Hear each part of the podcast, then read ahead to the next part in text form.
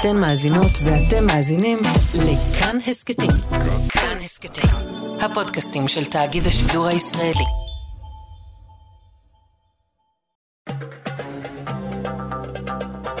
גם כן תרבות. עם גואל פינטו.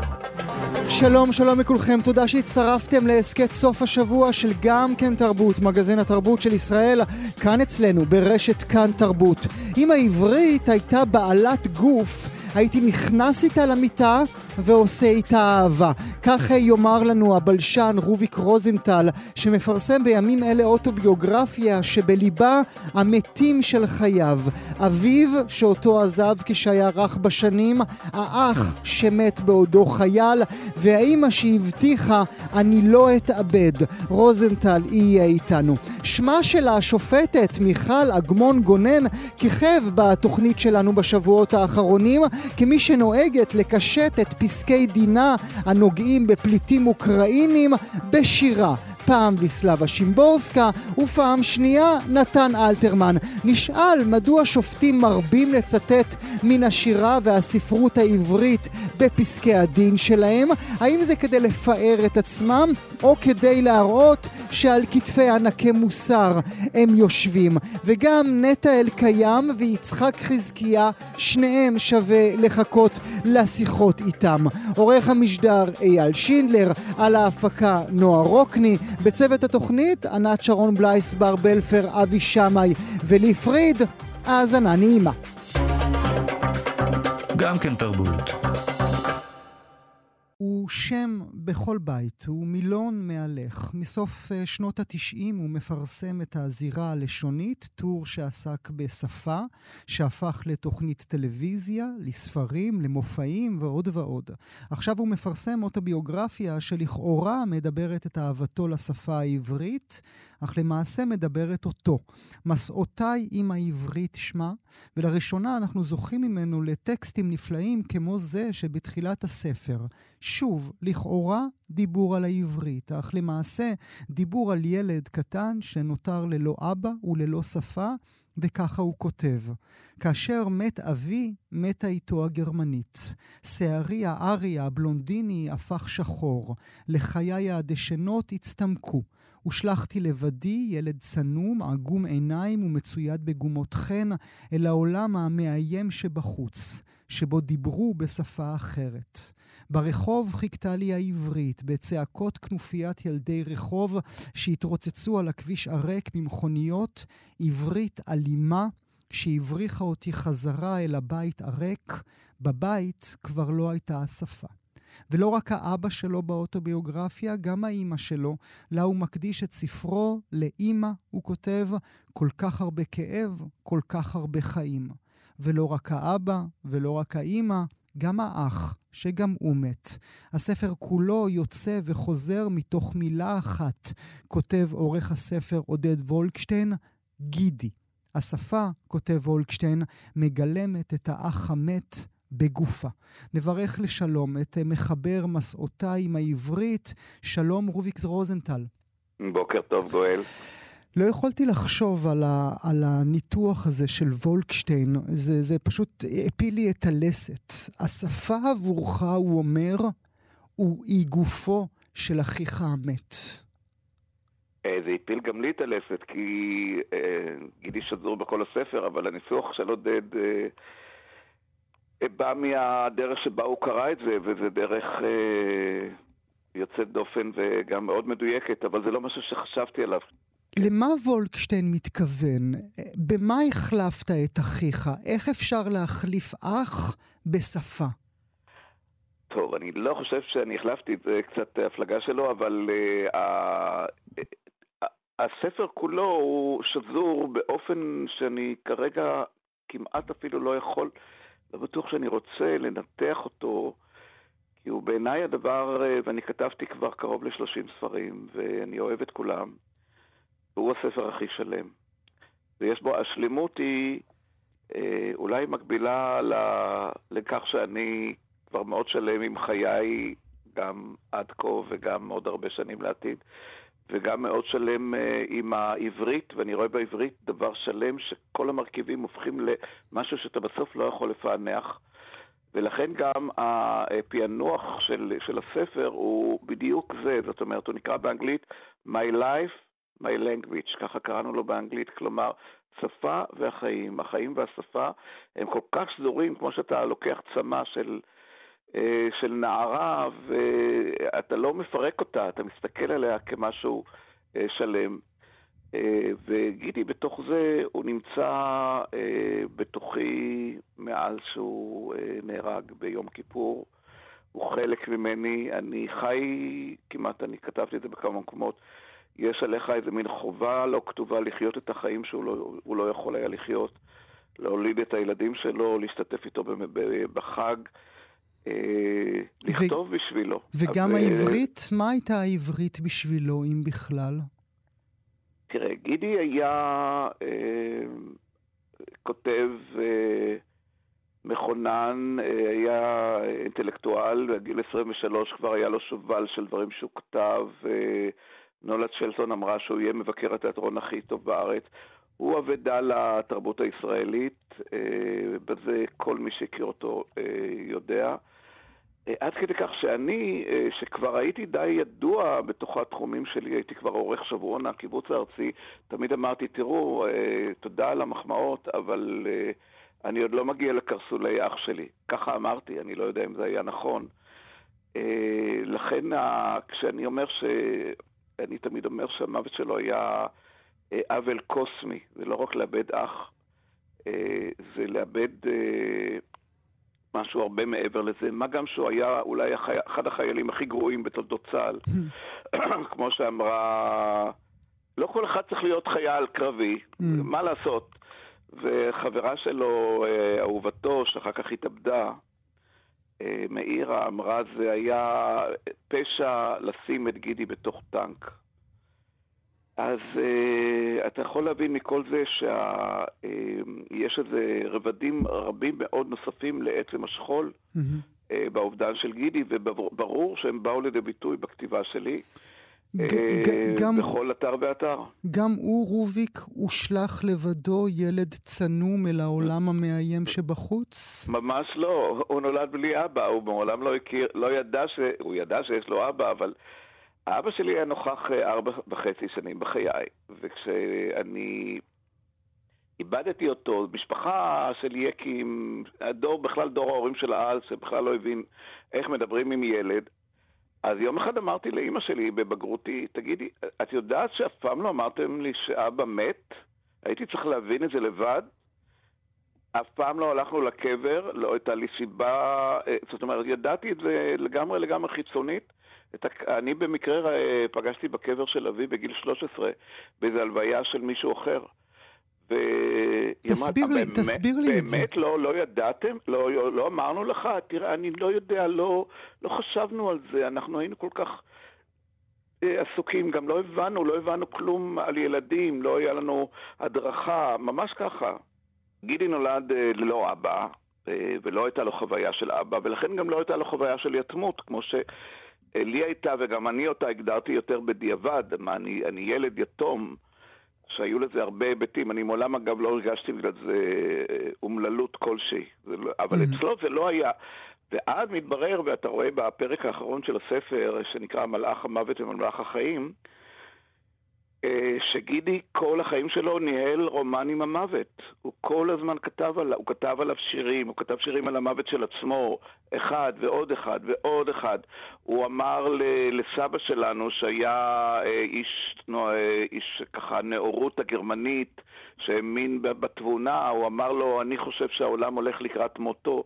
בגיל 20, מאיפה זה בא בכלל? הוא, אגב, אני כותב את זה חמישה ימים לפני ביום שפרצה המלחמה בלשכת הגיוס, במקום הגיוס, הוא ישב מכונס ושאלו אותו, למה אתה יושב ככה? אז הוא אמר, אני לא אחזור. ממש ככה.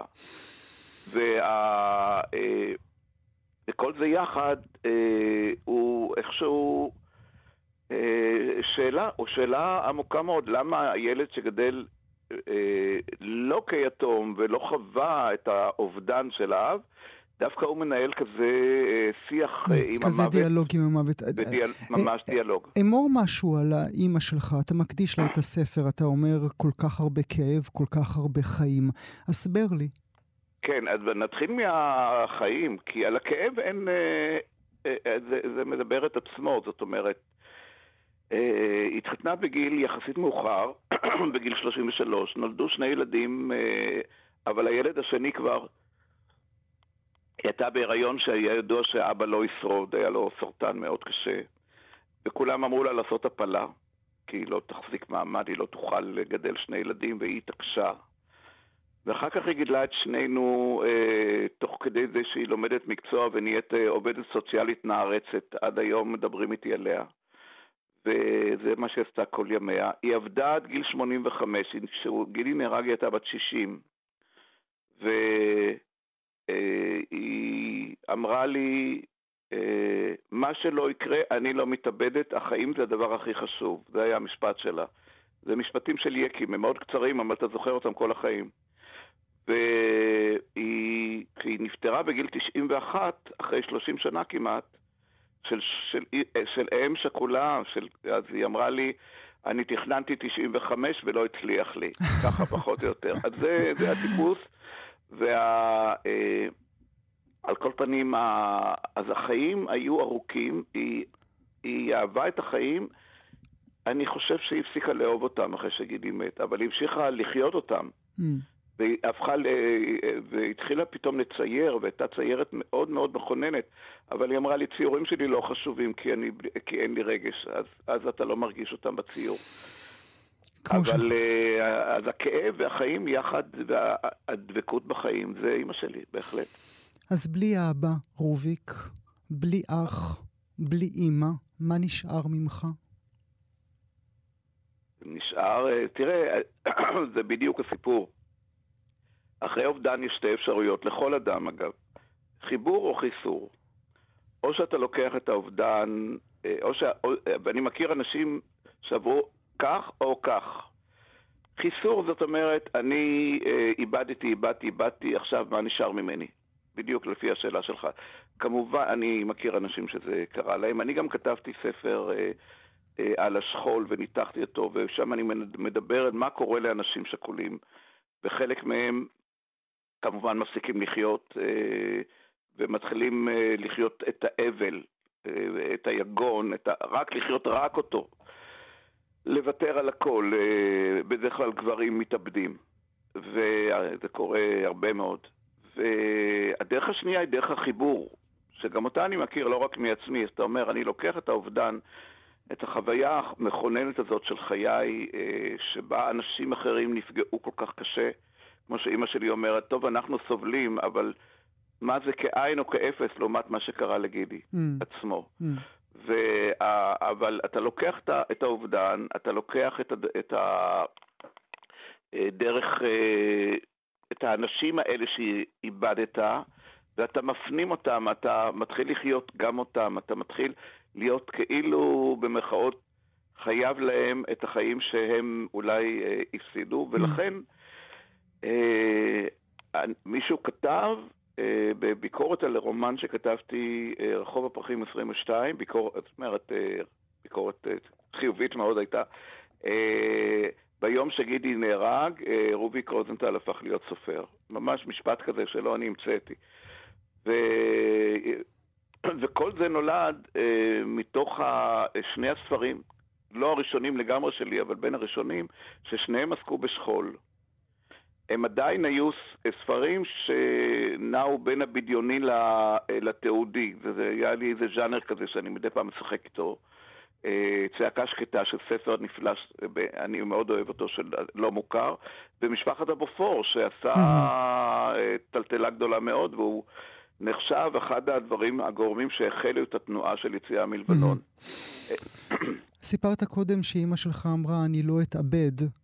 כן. זו מחשבה שאפשר להניח מהדברים שאתה אומר לנו עכשיו, שאצלך בכלל לא עברה בראש, שאתה בחרת אה, לחבר, לא לחסר.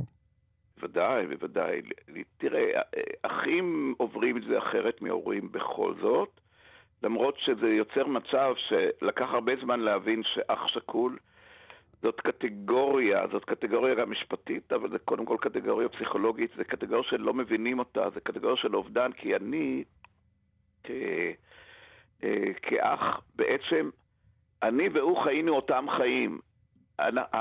בשביל האימא הילדים הם אהבה, אבל הם מאוד רחוקים ממנה, הם הולכים ל... הם נמצאים במקומות אחרים, בדור חדש. ואני ישן איתו מיטה על יד מיטה. אנחנו הולכים uh, כל שבת יחד עם הדוד הזקן לגן חיות או לירקון. אנחנו הולכים לאותם בתי ספר, לתנועה, לאותה תנועה, לאותו קן בתנועה לה, ו, וכדומה. Uh, אנחנו חווים אותם דברים, חמש שנים הפרש, למרות שזה חמש שנים זה לא מעט. Mm-hmm. ו, ולכן האובדן הוא מסוג אחר לגמרי. Mm-hmm. ו... אולי האובדן הוא אחר, ו... רוביק. אבל ברור שהוא לא גורם לך מחשבות אה, אובדניות לך, אלא גם לזה נתקלתי, גם בזה נתקלתי, אבל הרבה פחות. זאת אומרת, יש גם, גם אחים שאובדן האח, זה קורה דווקא הרבה פעמים לאח צעיר, שהאח המבוגר שלו נהרג, והאח המבוגר שיחק קצת כדמות אב, mm-hmm. ואז זה קורה. אבל במקרה שלי גם הייתי אח הבוגר. אה, וגם זה לא, אנחנו בהחלט, אה, זה עבר לי מאוד מאימא שלי. החיים זה הכי חשוב, צריך לחיות איתה, אתה צריך להבין מה זה משפחה, מה עובר אליך גם בתרבות הזאת, היהודית-גרמנית. אני אה, אסכם את זה במילה אחת. כשאתה קם בבוקר, אתה צריך לדעת מה אני עושה היום מועיל. מה אני עושה היום, מה אני יוצר היום, מה אני עושה היום שלא עשיתי אתמול. זה נורא נורא חזק, אתה לא מבזבז זמן בתרבות הזאת, וזה מאוד עבר אליי גם. ומה עם הנטל, רוביק, היום בגיל 76, הנטל לשאת בתוך הגוף שלך גופות של אנשים מתים? אני אקרא את המשפט האחרון בספר, למרות שהוא סוג של ספוילר, אבל זה בסדר, רק את המשפט האחרון. הרולטה האכזרית של הגורל ששום בעל קזינו אינו מנהל אותה, העניקה לי את כלפי החיים, ושמרה לגידי את כלפי המוות. את גידי דנה לי מנוחת עולמים, ועליי גזרה את הבכי המבעבע בתוכי על מותו שלו עד יום מותי שלי. כי אדם לעמל יולד, ובני רשף יגביהו עוף. זה כמובן פסוק מאיוב. ככה נגמר הספר. ומחשבות... זה נותן לך תשובה גם אולי לשאלה שלך. ומחשבות על מוות קיימות? על היום שאחרי? המחשבות על מוות אה, אה, קיימות אה, בגיל הזה, אין אדם בגילאים שלנו אה, שלא חושב על המוות. קודם כל כי אנחנו מאבדים חברים כל, אה, כל הזמן. זה מתחיל בגיל 60, אה, שאתה מאבד אה, אנשים שהכרת, חברים, או אנשים שעבדת איתם, או אנשים ש... שהערכת אותם ולמדת מהם, וזה נמשך כל הזמן, כי אה, אני מדבר בפרק כמובן על ה... אה, גם על הזקנה, הפרק שלפני המוות הוא על הזקנה ועל הידיעה שיש מלחמה מתמדת אה, בגיל שלנו. אנחנו היום מה שנקרא הזקנים הצעירים. זאת אומרת, אנחנו מרגישים צעירים, אנחנו מרגישים לפעמים בני עשרים. אבל הגוף לא... אה, לא, לא שמע על זה. בן 20. כן. וה, אה, ואתה נתקל בזה בהמון פרטים קטנים בחיים, והחוק, החוק החוזר ונשנה של אדם מבוגר, לא ליפול. לא ליפול פיזית. הנפילה היא גומרת לאנשים את החיים אחד אחרי השני, אתה שומע סיפורים. אה, הגוף בוגד בך, אבל ולכן אתה, אתה חייב לחשוב על המוות, אבל היא מחשבה מאוד אה, לא פוריה. התשובה היחידה שלי לחשוב על המוות זה, אדוני, יש לך, אתה, אתה, יש לך גנים טובים, אתה חי כבר בעולם עם אה, רפואה הרבה יותר טובה, ויש לך עוד 20 שנה ו-20 לפחות. לפחות. ובמשפחה שלי כבר נפטרו בני 100 ויותר, אז תעשה איתם כל מה שאתה יכול. אה, כל מה שאתה מסוגל. ולכן החיים ממשיכים להיות הדבר הכי חשוב, והמוות הוא, אה, כמו שאמר וודי אלן, אני חותם על מה שהוא אמר, שואלים אותי מה דעתי על המוות, דעתי, הוא אומר, לא השתנתה, אני מתנגד בתוקף. נהדר. מילה לסיום, אה, רוביק, ברשותך. אם השפה העברית הייתה בעלת גוף, מה היא הייתה אומרת לך? אם הייתה אומרת... וואו. שמע, היא הייתה נכנסת איתי למיטה והיינו עושים אהבה. מסעותיי עם העברית, רוביק רוזנטל, לעונג רב, ספר מענג של ממש. אני מודה לך שהיית איתי הבוקר. תודה גואל, שלום. גם כן תרבות.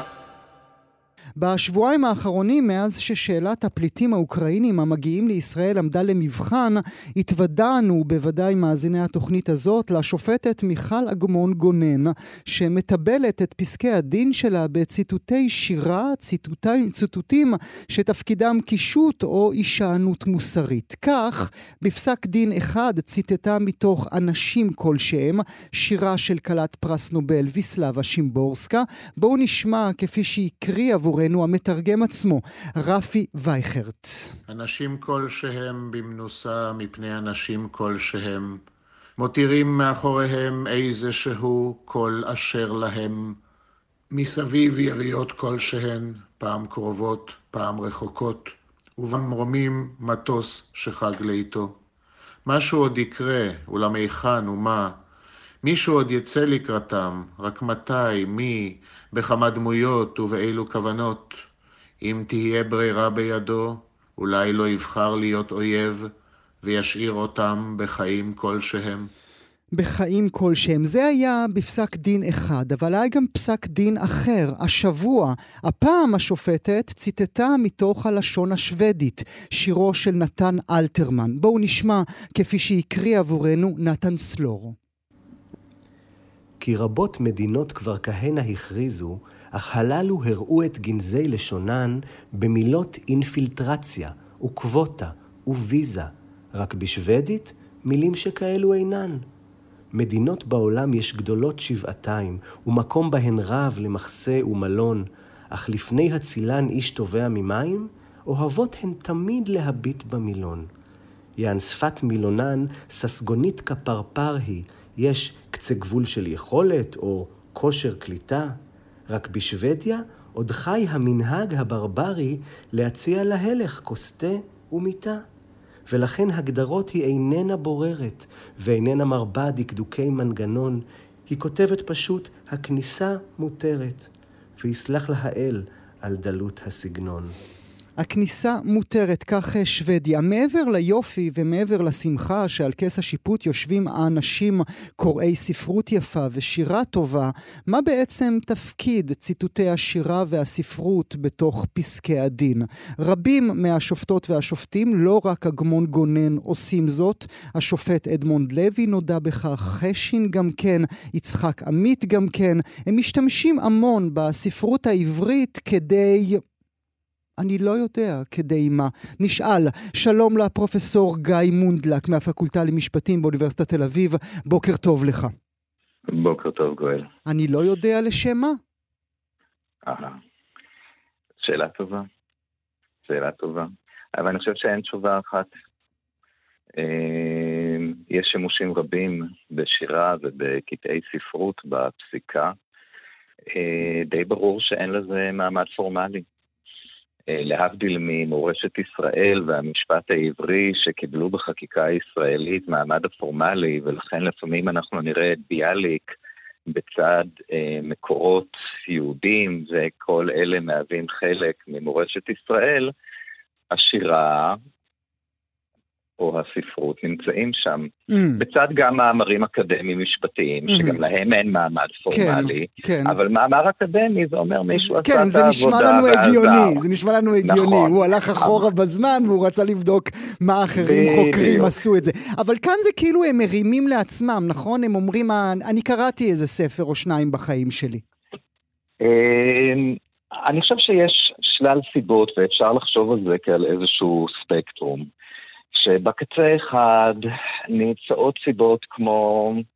אני קצת מתהדר בזה שקראתי ספר או שניים, ולכן אני לא רק איש משפט יבשושי, אלא אני גם איש משכיל. Mm-hmm.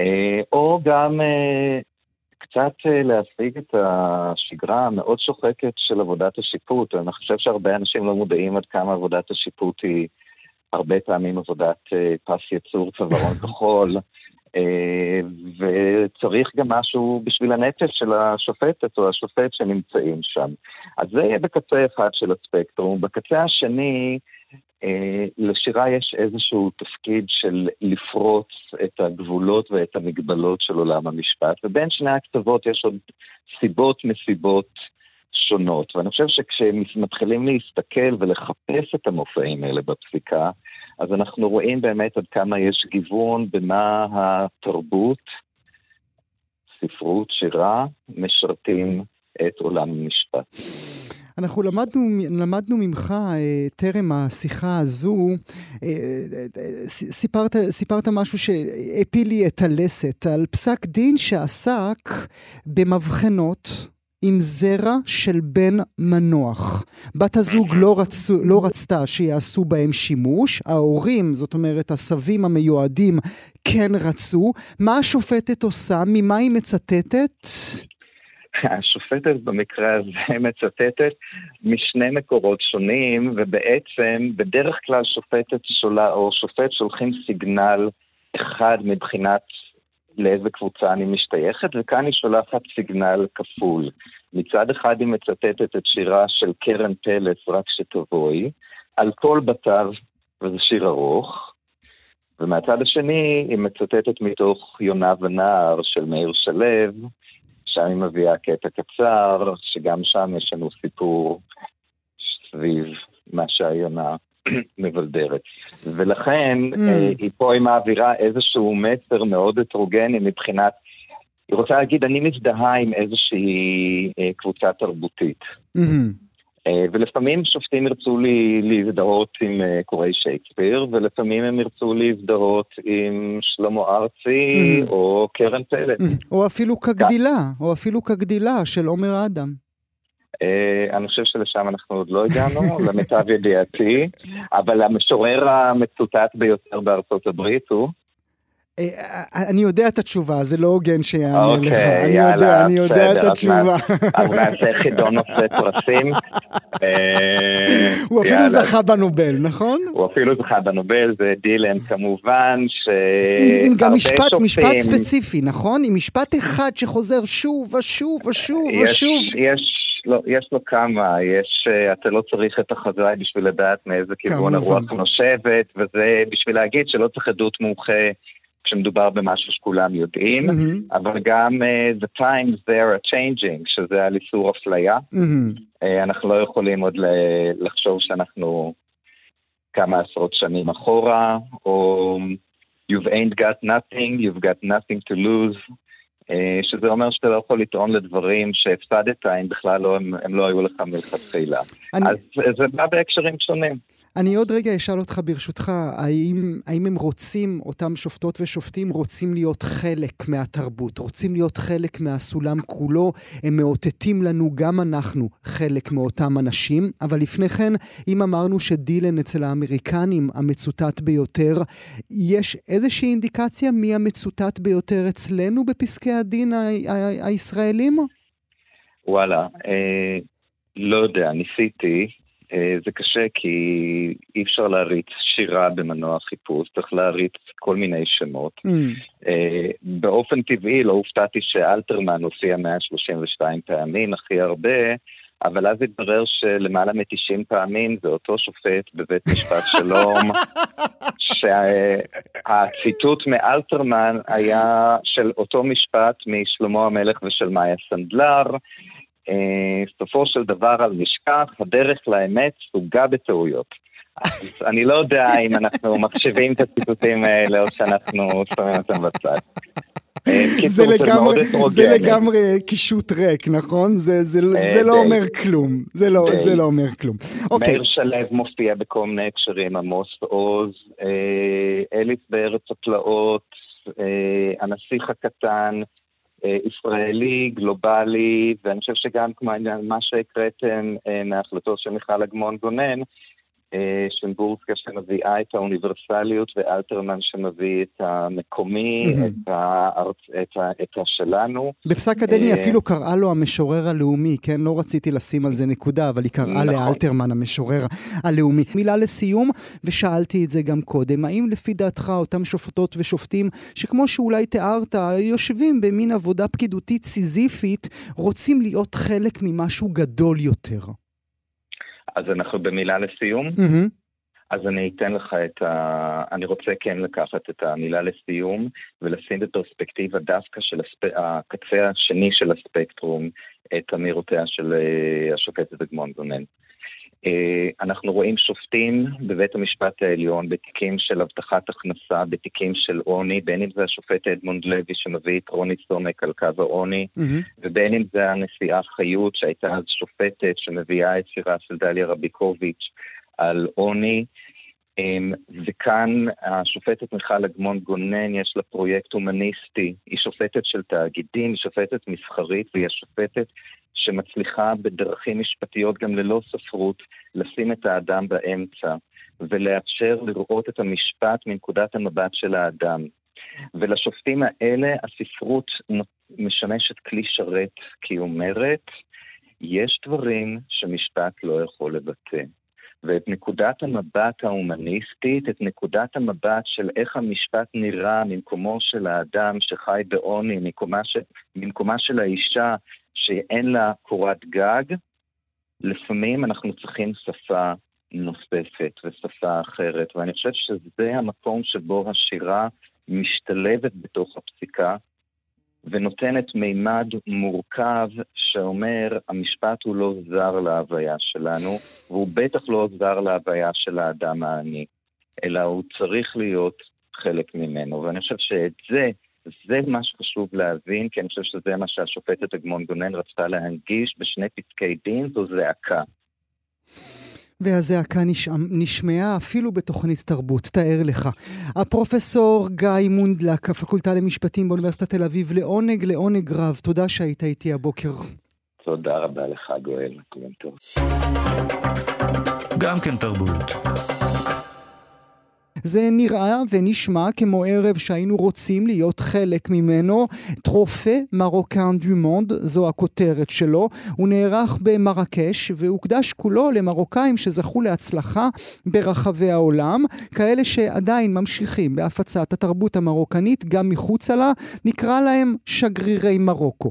הערב היוקרתי, שזו הייתה מהדורתו הרביעית, עשה כבוד למצליחנים, בני האומה המרוקנית, בקטגוריות שונות, תרבות כמובן. כמובן, אבל גם מדע וספורט. מי שזכה שם לכבוד מלכים הוא כמובן הדוקטור מונסף סלאווי, לשעבר בכיר בחברת מודרנה, ולשעבר מי שהוביל את מבצע החיסונים בארצות הברית תחת דונלד טראמפ. אבל הייתה שם גם אחת משלנו. זהו את קולה.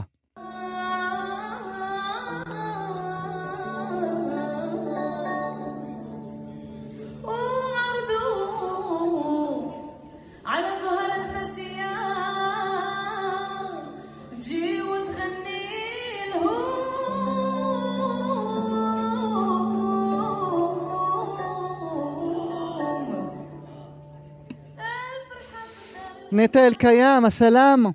בוקר טוב, סבח אל-חיר. סבח אל-חיר, נטע. ברכות, זיהית את הקול שלך, נכון? אני לא צריך לומר שזו את. כן, כן, זאת הייתי אני.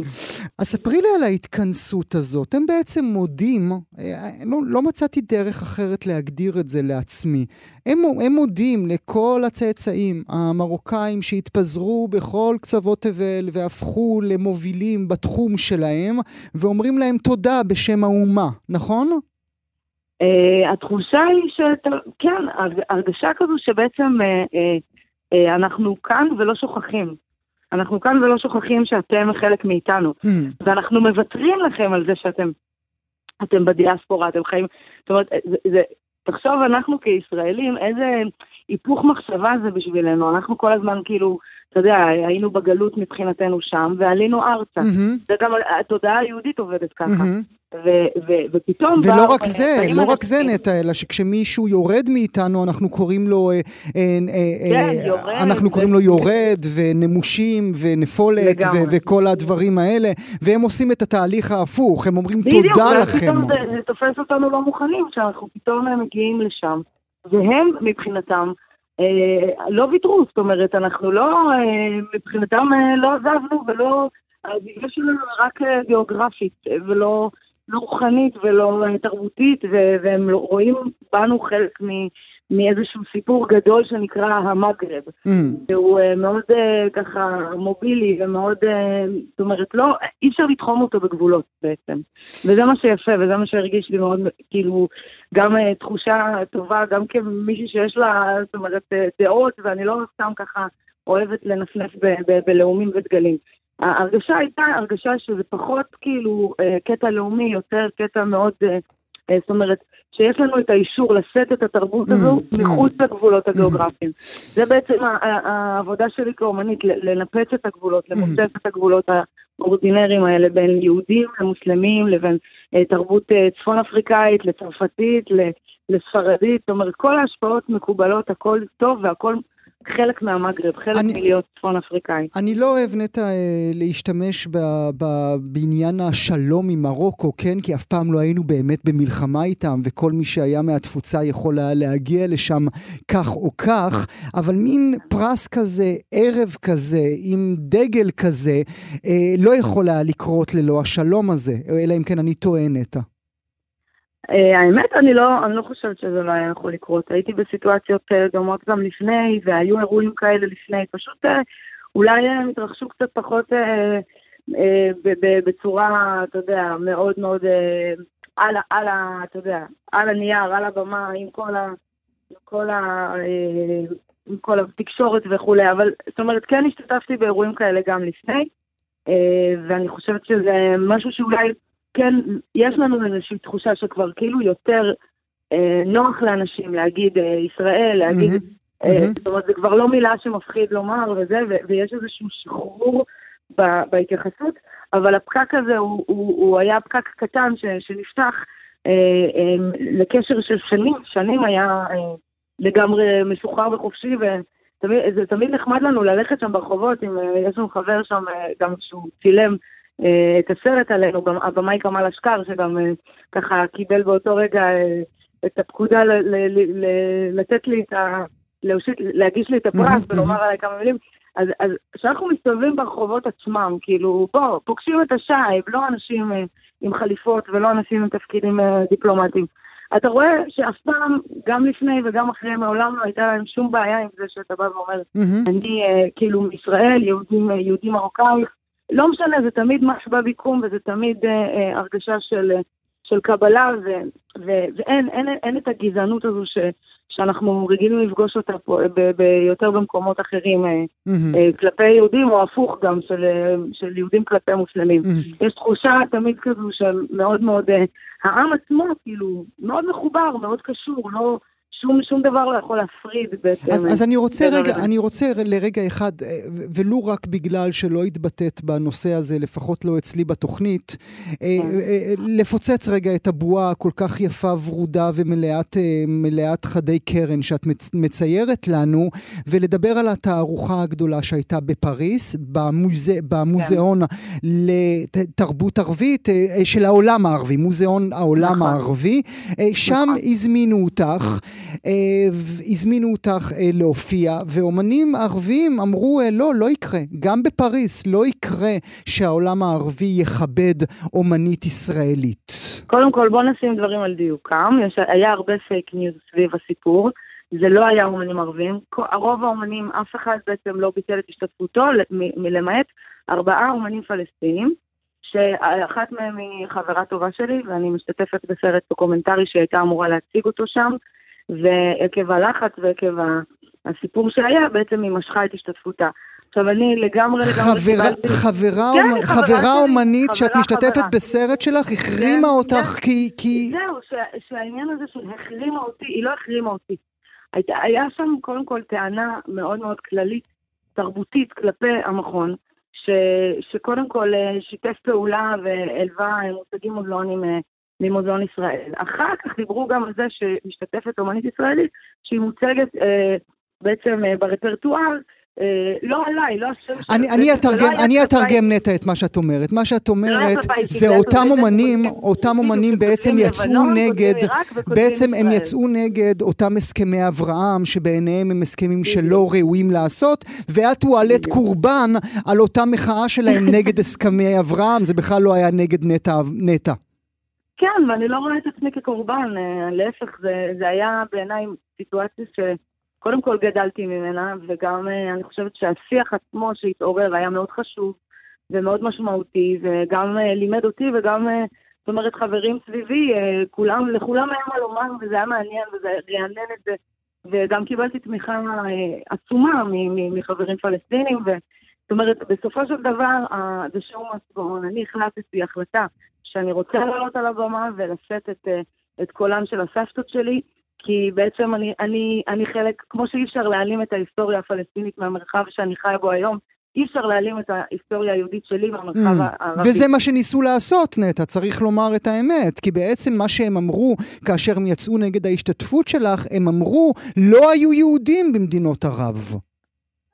זה לא מדויק, זה לא בדיוק מה שהם אמרו, אבל אני כן מרגישה שבסופו של דבר המכון ו- ואני ו- וכל מי שעמד בעצם מאחורי הסיפור הזה לא התקפל, והרגשנו ש- שהאמירה שלנו חשוב, חשוב שהיא תעבור ובצורה מורכבת, ובצורה שאני הרגשתי שאני לא יכולה ל- ל- לצמצם את עצמי לאיזשהו אה, מסר לאומי, או להיות, בעצם לקחת על עצמי את כל עוולות העולם, אלא רציתי פשוט להביא את האומנות שלי, את הסיפור הפשוט של הסבתות שלי, את המוזיקה שמחברת כל כך הרבה קהלים ערבים ויהודים ביחד, אה, וזה, וזה משהו שאני רציתי לקחת על עצמי והיה חשוב לי, ולכן לא, לא נכנעתי לסיפור הזה של, של החרם, מה גם שלא לא ביקשו ממני לבטל את השתתפותי.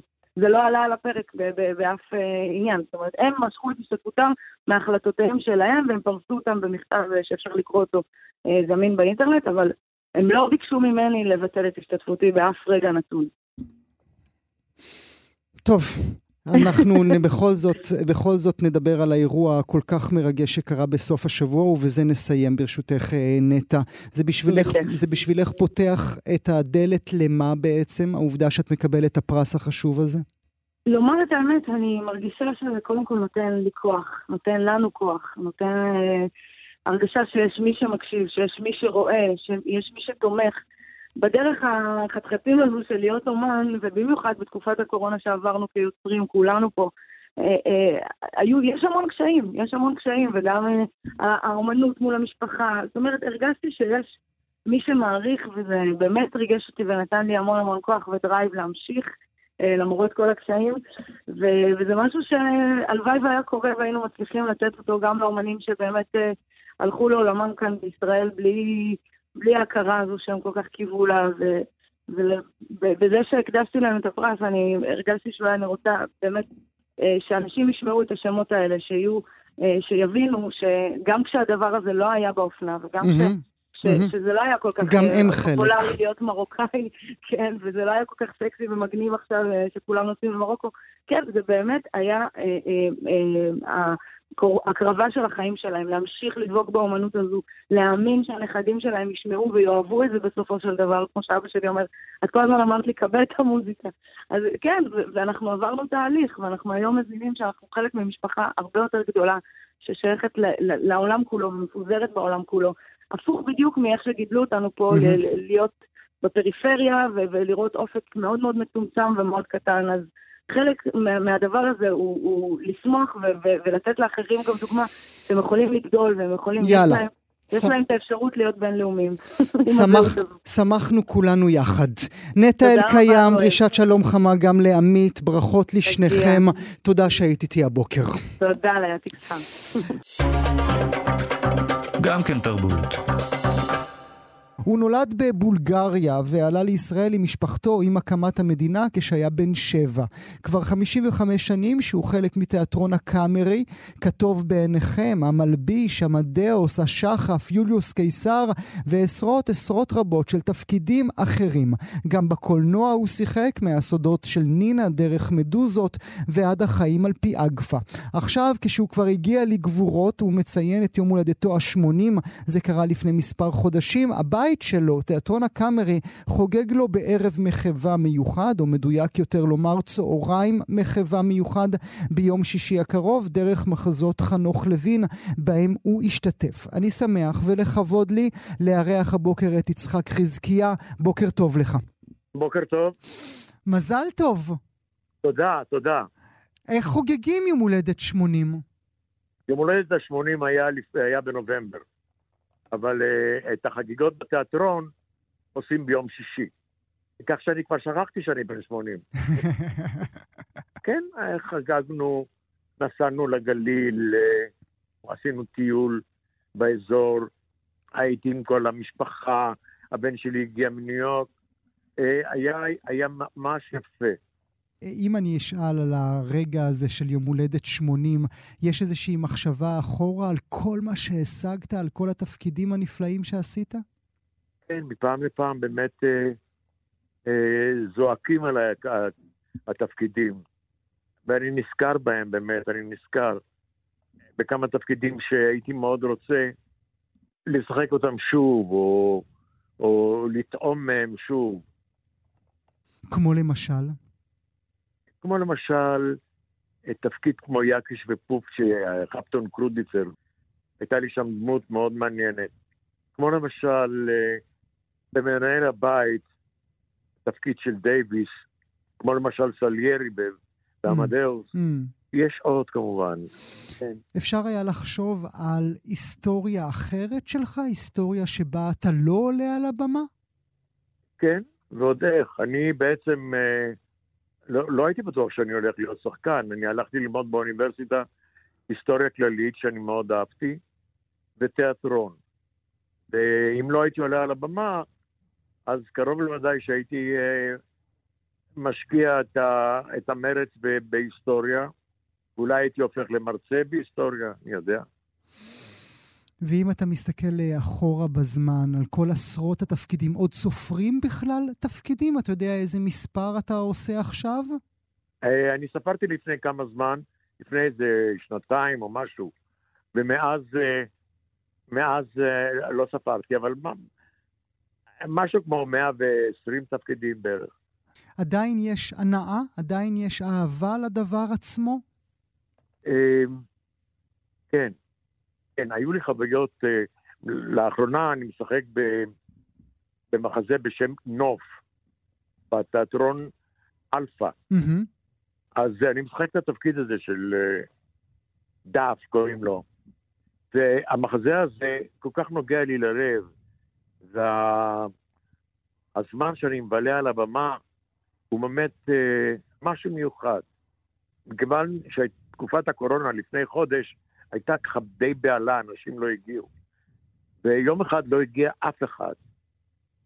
ושיחקנו את זה בכל זאת לבמאי ולמעצבת התפאורה ולתאורן ולמנהל הבמה.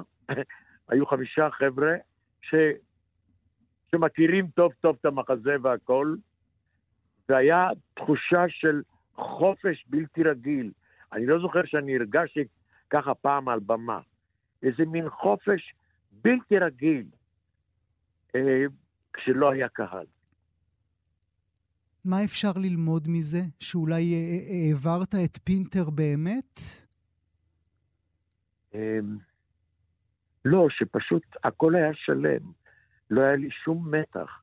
לא, את יודעת, לא היו לי שום אה, אה, פרטנזיות ולא, ולא היו לי שום, שום שאיפות להיות טוב ולהיות בסדר ו, ולהיות בטיימינג הנכון, אלא הכל זרם באיזה מין זרם כזה, פשוט נפלא, זה, זה קשה לתאר את, את התחושה הזאת.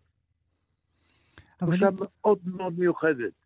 אבל אם אתה מדבר על פחד ועל שאיפות, אה, אה, באמת תחושות שמלוות את המקצוע שלך עשרות שנים, זה לא יותר מדי לנפש האנושית כל הזמן לפחד? האם אני אעמוד בזה, האם אני לא אעמוד בזה? זה כן, זה יותר מדי. זה יותר מדי לנפש האנושית.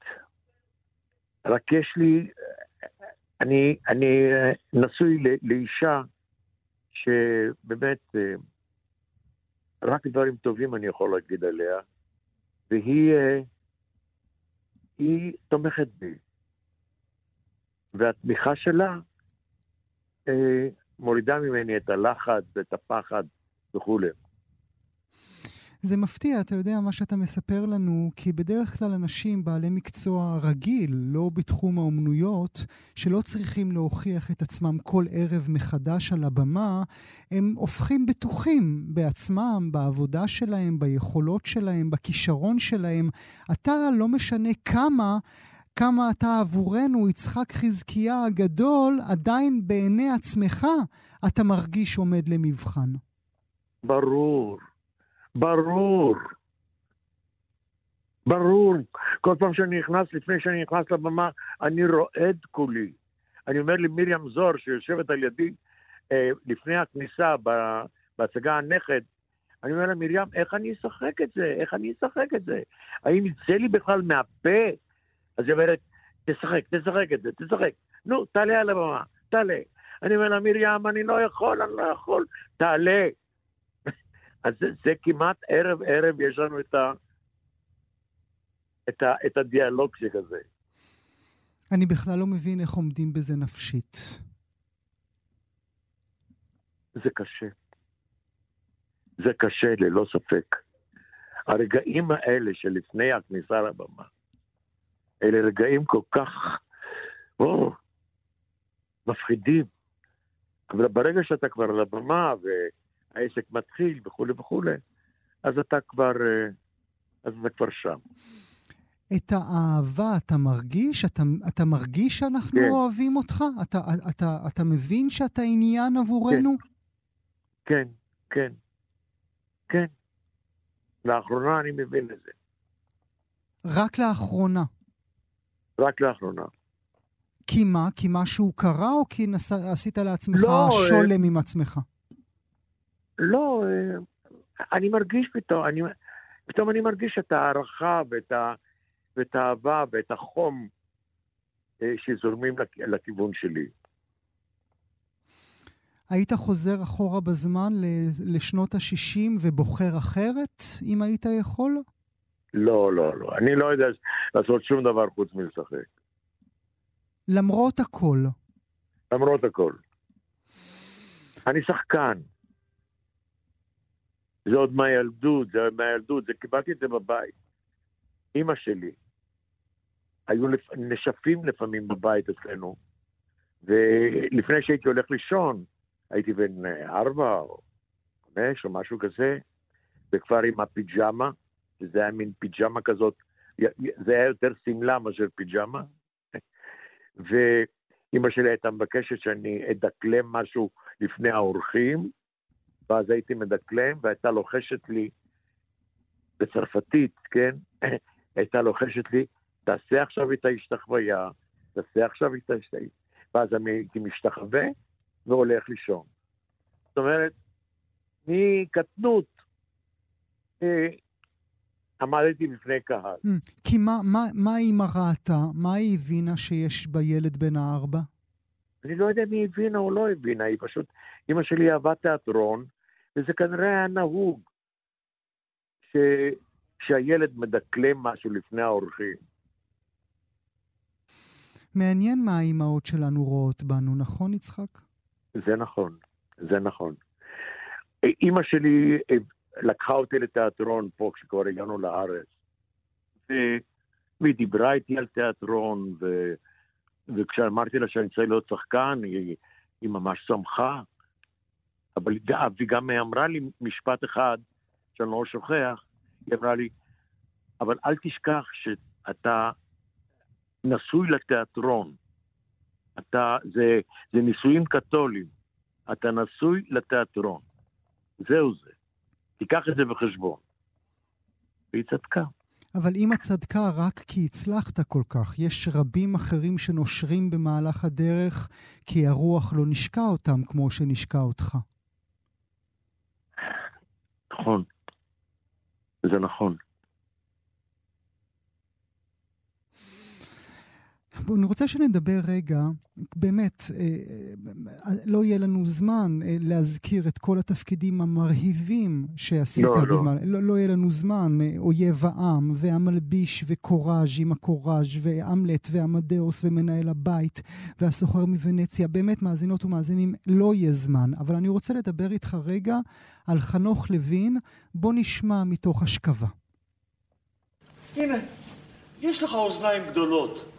וסבלנות גדולה. ואתה תקשיב לי. אתה מבין, אתה יודע. אתה עומד ולועס ומביט בעולם בעיניים חומות ומפויסות שיודעות כל כך הרבה. בני מת, נקרע מהחיים. תאר לך שיש לך ילד, שיח קטן, סוסון, ואתה אוהב אותו, והוא כל חייך.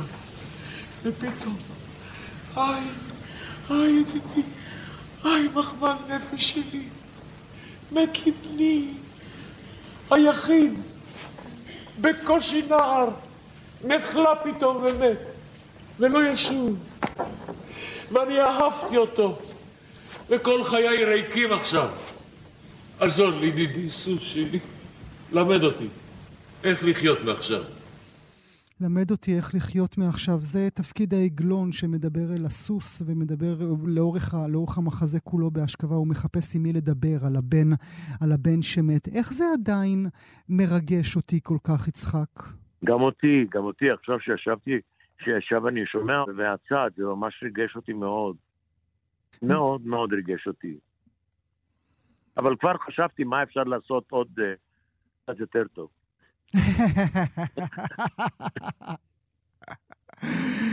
מה היה בחנוך שהוא הצליח כל כך לגעת בכולם?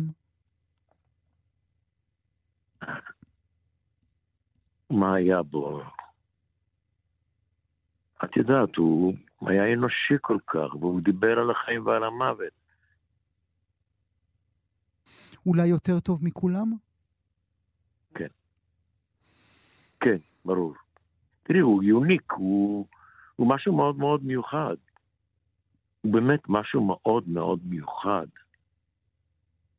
כן, הוא היה אוהב, אוהב אדם. זה לא נראה ככה, mm-hmm, כאילו. Mm-hmm, זה נראה הפוך, כן. זה נראה הפוך, אבל היה לו כבוד ואהבה לכל אדם, והוא... ו... וליבו היה נשבר שהיה רואה עוול או... מאיפה הכוח להמשיך? יצחק, אתה בימים האלה עושה חזרות למותו של סוכן, והזכרת את נוף שאתה מעלה באלפא. מאיפה עוד יש כוח לזה? ואני עושה גם משהו לתיאטרון נטו. אוקיי, שלישי כן. במספר. כן, איך כן. יש כוח? באמת אין לי כוח יותר. אולי באמת מישהו יבוא ויעזור לי. באמת אין לי כוח. אבל עכשיו זה פשוט תקופה כזאת, זה ייגמר עוד איזה, עוד איזה חודש או משהו, ירד ממני העול של, של תיאטרון נטו, שאני עכשיו עובד על זה באופן אה, אה, ככה אינטנסיבי. ו...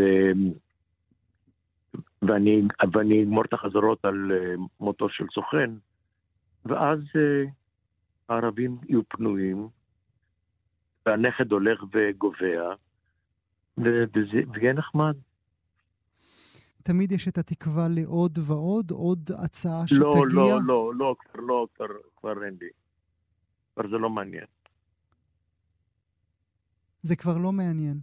לא שלא מעניין, אבל כבר לא... אני מעדיף להיות בבית, לראות טלוויזיה ו... ו... ולקרוא ספרים. אפשר להבין את זה. ערב, קשה לי ערב ערב כבר. באמת קשה לי, גם הנסיעות, זה, זה כבר לא זה. מה נאחל לך, יצחק? מה לאחל לי? אה, שה, שהעבודה תהיה נעימה ולא כל כך קשה ולא מסובכת. ו...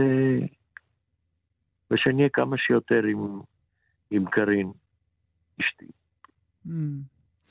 כנראה שאין יותר טוב מזה למרות כל התפקידים ולמרות כל ההצלחה. ממש ככה. ממש ככה. אם הייתי יכול להיות כל הזמן עם היד שלי ביד שלה, כל הזמן, אז זה היה נפלא.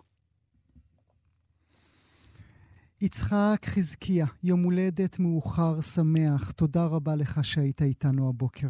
תודה. זהו, עד פה הסכת סוף השבוע של גם כן תרבות מגזין התרבות של ישראל. איתי באולפן אייל שינדלר, על ההפקה אלכסנדרה לויקר ואבי שמאי, צוות התוכנית ענת שרון בלייס ובר בלפר. תודה על שהאזנתם, עד הפעם הבאה, אילה לקה. גם כן תרבות. אתן מאזינות ואתם מאזינים לכאן הסכתים. כאן הסכתים, הפודקאסטים של תאגיד השידור הישראלי.